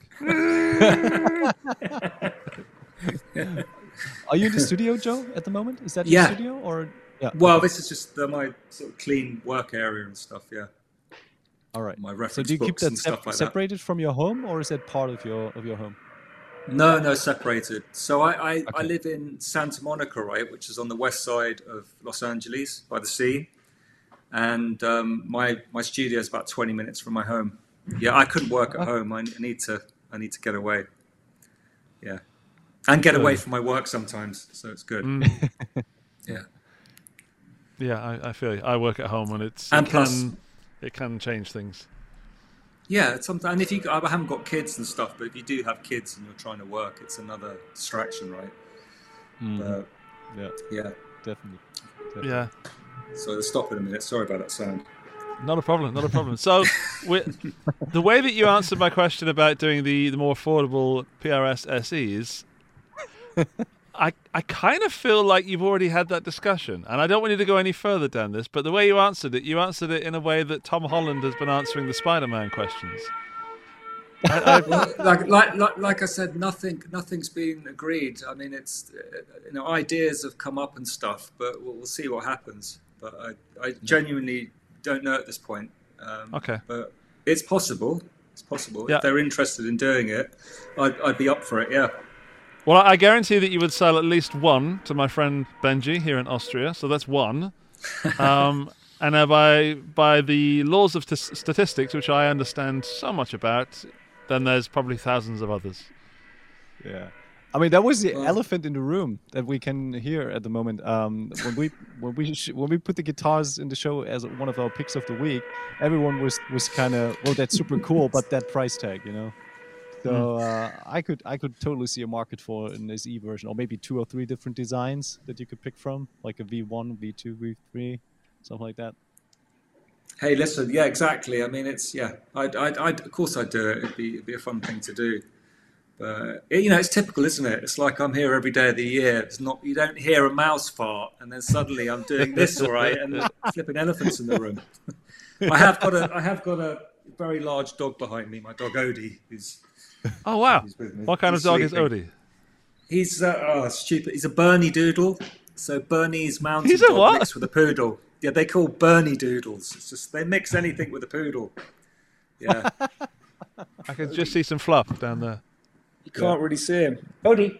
Odie. Hey, Ah, sweet. He's sleeping. what an awesome Yeah. looking dog. Cool. Um, yeah, so as Floopty Doo in the chat has just suggested, suggest everyone contact PRS about SE models with this artwork. And uh, Dan, do you agree that that would sell like proverbial hotcakes? Definitely, yeah. Actually, I was I, was thinking about tagging Beth and, and the other guys up here, so maybe they find some uh, interest and, and see the reactions from people from the show. Because as Joe already, already outlined, he's not you know there's not too much out there about you know his, his art like with with Tremonti apart from the official the official videos. So um, taking that opportunity to kind of get his perspective and a little bit more background knowledge, I think is just adding to the whole you know image and the whole story. Mm. So um, yeah, I, I give my thumbs up. I would buy one too. So just to add to my uh, my my 2001 Tremonti, one of the first ones, would would be a good uh, sister to it. Is that when? Is that when? When his first signature, signature guitar was it? Two thousand one. It's yeah, it's one of the first ones with that says uh, Mark Tremonti on the 12th fret, and it's it's all black, uh, natural binding, beautiful guitar. I think. Uh, Wow. I mean, um, they they had a law lawsuit against Gibson uh, shortly after, I heard so they they- something they about kind that. of- Yeah. so they kind of put the, the single cut design on hiatus for a couple of years, but they won the the lawsuit and like to me it's it's a gorgeous design like for a single cut manufacturer i think it's one of the the most like modernized but still kind of classical designs and uh yeah that's why I ultimately i ended up buying one despite prs not being my like prime brand but that was just a piece of art itself already and uh yeah, so it kind of seemed logical for for for Mark also to to approach an artist and kind of, you know, even put the icing on on the cake of his guitar design and come up with the Fenton, the original Fenton. Yeah. I mean, it's great. I mean, yeah, because I know there's a, like a hierarchy, but there's, there's Fender, Gibson, and PRS, which are they like the three biggest manufacturers? Would you say In the states, in the states, yeah, definitely. just in America, right? Yeah. Because I know Yeah. from just talking to friends, family members, and stuff. You know, usually you're a you're in the Fender camp or the Gibson camp, or you hate PRS, or you love PRS and you hate Fender. It's weird. There's there's quite a lot of you know. Joe, you are diving into Com- some very strong politics there because people Am have I? very, yeah, very strong, very strong opinions. It's it's almost uh, it's almost a very political world because we spend. Uh, It and is, I'll speak. right? For the, I'll speak for the entire guitar community now. As a majority, we spend too much time looking at our guitars and not enough time playing them. So, Yeah. yeah, you're right. You're absolutely right. Um, you know, but- but, people are passionate passionate about it, so that's a good thing, right? Fergie in France, um, Fergie pointed out something that I was going to bring up. Um, PRS need to do this with the SE because otherwise someone else will just make a bad rip-off decal like the Kirk Hammett ones you get on eBay. Um, yeah, I, I think, and I'm, I'm certainly not trying to influence anything, if even if I could, but um, if PRS does not do something in this vein, somebody else will. Um, yeah, because that's what happens. What you in mean? What rip, rip, what rip off my design or, or Yes. do, do, do the, yeah, Yeah. that's that's a copyright issue, isn't it? Yeah, but those Chinese kind of companies, they don't really Yeah. give a damn about it. Yeah. You know what I would find interesting to kind of to kind of combine the original artwork and kind of let that transition also into the neck and have some sort of intricate uh, inlays or something along along those lines. Because at the moment it's very still very puresy with the birds, but imagine if you would have some of those flying eyes or some of the, the Yes! fo- you know that stuff. In, I mean, the I would. I mean, that also, it's funny you should say that, Dan, because I mean, I haven't had, I genuinely have not had a discussion with PRS about this. But if you think about that, was it the dragon that they did, which is the Mm-hmm. Yeah, correct. You know, with this amazing ornate kind of mother of pearl design going up the neck, and for me, that's starting to border on sculpture, right, Mm-hmm. in, in a funny way. So I'd, I'd love to do something like that. Because then it really is becoming like a jewel, isn't it? I mean, it's, they're they're Yeah. amazing those things the craftsmanship's incredible. I mean, it's, it's they're, they're beautiful. So yeah, I think no, you should go. You should go I mean, both ways. You should do the the the more affordable SE versions, but also go super nuts and do a super expensive one, as Dan said, with inlays based on your artwork with sculpture. You could even sculpt like a, a headstock as well. Ah, you could go nuts. And I think. I mean, you um, could you could sculpt a whole. Yeah, you could sculpt a whole guitar, but I mean, again, I'm not knowing about guitars because depending on what it's made of and the finish on the guitar really affects the sound, right? The acoustics of the guitar. Mm-hmm. So Yes. Right. So if you were sculpting a guitar, I wouldn't obviously I don't sculpt like chiseling out of wood. It would have to be sculpted in clay and then cast into resin or some other material. I'm just wondering how that would sound, how it would change the sound of the guitar. But people probably would be buying it as a collector's thing rather than something to play. also resin doesn't really it doesn't really you know subtract too much from the tone because it's a very stiff material and and i mean i work i work with ibanez guitars on a daily basis and we have a couple like uh, j custom resin guitars too and they usually do not just look well but they're also very very resin well resonating so it's not not something that would you know hold someone back from actually appreciating the tone of the guitar i don't think that would be detrimental No, resin, resin's Is- actually a pretty good move. yeah Res- re- resonating. You say? yeah Sorry. Res- But, um, resonating. Was it was it Fender or Gibson that did like it was completely transparent? It looked like clear resin guitar that I saw Well, online all- somewhere. be acrylic right stuff like that Was it acrylic? Yeah, acrylic resin. Yeah, that's that's the Armstrong stuff. Um, but Fender Yeah. do them. I mean, a lot of companies do them now. People also do them. Uh, there's a company called Stone Wolf Guitars in the UK, and he has uh, epoxy resin that he puts things in. So he has like a mold, Right. and then we'll put in like a Lego figure, or or you know has a guitar with the dead fish in it or something. or you some the- Peppa Pig toys or something. Now we're talking. Now we're back. To it. also, by the way, someone someone recommended in the chat earlier that you could start off with a pink guitar and do the painting in the relief. Um, does that make any Yeah, I sense? mean, fun. Yeah, well, I mean, funnily enough, when we um, I was figuring out with Mark what you know how the the twenty guitars were going to look and stuff. I mean, initially we could have had any color we wanted, but I just thought to save time and the fact that I was doing twenty, I think just to have the same base color for all of them, it was just going to be more manageable for me.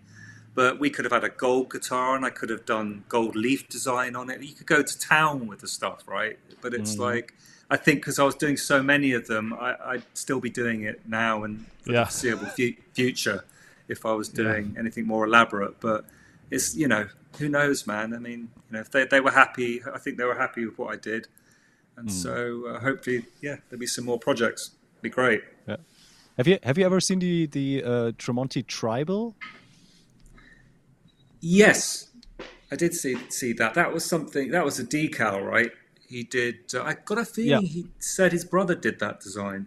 Um, I'm not That's sure. likely. I was I, I just Yeah. came up with that because uh, this guitar it was a very simplistic design. It had like a tribal on the on the bottom of the guitar and also on the headstock. But that was one that was an SE, altered- right? No, no, that was like a full US made one. Oh, right. Okay. Yeah, very small numbers, and but that had one where they even altered uh, like the design of the headstock, so it had some of those kind of tribal-ish, uh, you know, elements, and then the PRS logo.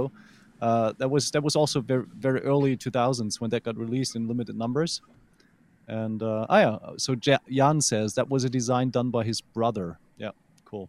Yeah, I, th- I thought I thought that's what he said. But I mean, I think PRS haven't really ventured too much into combining artwork with guitars, right? They've done a bit, and obviously they've done their dragons, and they've got the odd musician.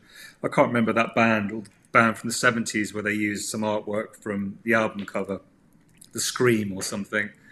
And then Santana, they just released one, didn't they, with some image on one of their mm-hmm. Yeah. guitars from one of his famous albums. Yeah. Um, So, you know, I think guitar companies are also looking for ways to change things up a bit as well. right? Absolutely. And find new ways of selling selling the products. Yeah. Absolutely. So, yeah, who knows? Yeah, well, I'm. Who knows, guys? I had no idea how tonight was going to go because it's a very different thing for us. But I'm very glad that we got the chance to talk to you, and I think that we've, at least I personally have arrived at a point where I think um, I- I'll say it again that the PRS SEs would do very well, but also some even more ornate stuff where you get to really go wild with some sculpture would be. As a guitar lover and a, as a, a guitar is a piece of art, I would love to see that. Um, so yeah, I, I really hope that you and PRS do more together, and and if you do so, I wish you well, and I I hope you'll come back to us, and Dan and I get a small percentage of the the sales. I was about to say that. Definitely Dan. Dan was angling for a percentage there. I could see it. Oh yeah. But, Well, yeah. it was it was a blast, uh, Joe. I hope that at some point we get a chance to talk to you again. Maybe when you come up with the 25th anniversary or 30th anniversary or any other crazy design. Please keep us in the loop about what what everything you do, not just in the guitar realm, but also with other activities. Like you said, you do sculpture things. I think you also um, design some sort of coins. Is that right?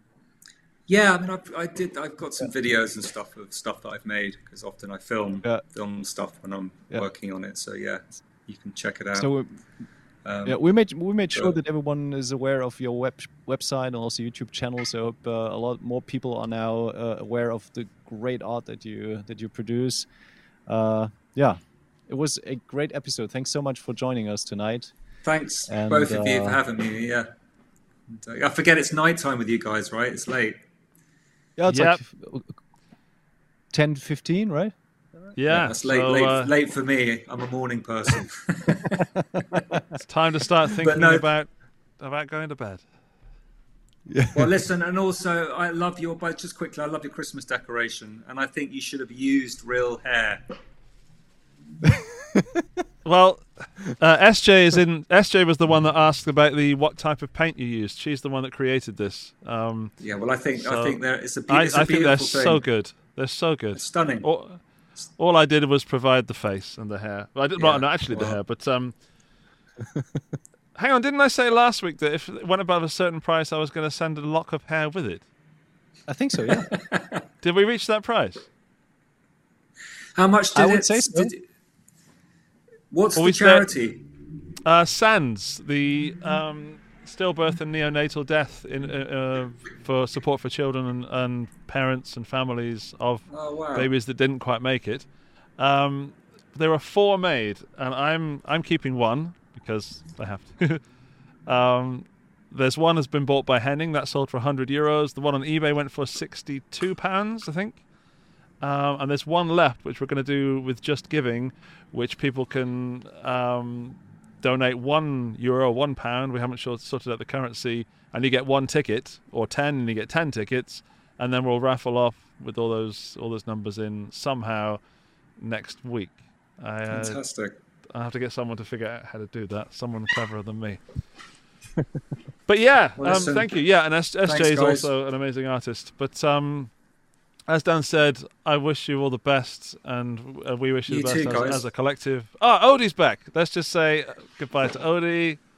There he is. Hey. Poor. That's animals at the end, right?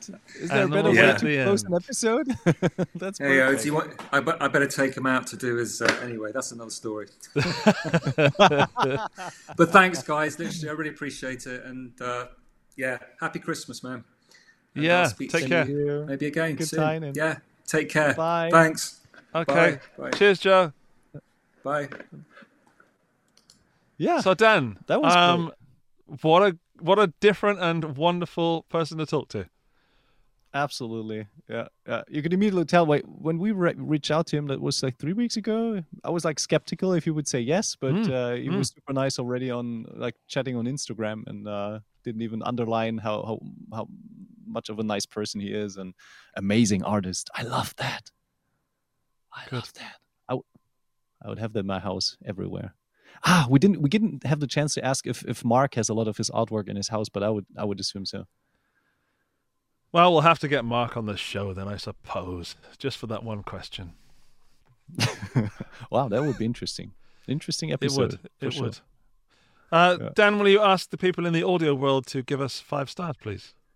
Absolutely. Uh, but firstly, let me say I'm very sorry that it was a very uh, visual uh, centered episode. So um, I highly recommend to check out our Instagram. I'll ask PRS for permission to repost uh, the images of Joe's artwork. So you can check it out there. Um, of course, make sure to subscribe to Andy's channel. And if you have a smartphone, make sure to check out the Guitar Stories podcast on iTunes or Spotify. We're currently uh, listened to in more than 22 countries, but still could use some help with uh, some uh, five star ratings on iTunes. So grab your smartphone or your mom's phone or your dad's phone or your dog's phone and give us a five star or rating. Mark Leave a Tremonti's nice phone. comment. Or Mark Tremonti's phone, or Myles Kennedy's phone. You know, if if you're on tour and Myles is sitting next to you, just grab his Sure. phone and you know Just grab his phone. leave us a nice comment, five star rating there. Um, yeah, apart from that, this was episode 57, another blast. Thanks, Andy, for your time. yeah, you're welcome. Yeah. Yeah. Well, I, I could Yeah. be upstairs watching Get Back on my new home cinema system, and instead I decided to hang out with you lot. So that's that's how much I love this show. Awesome. Well, then um, I suppose we see each other next week. Yes. Perfecto, Perfecto de Castro.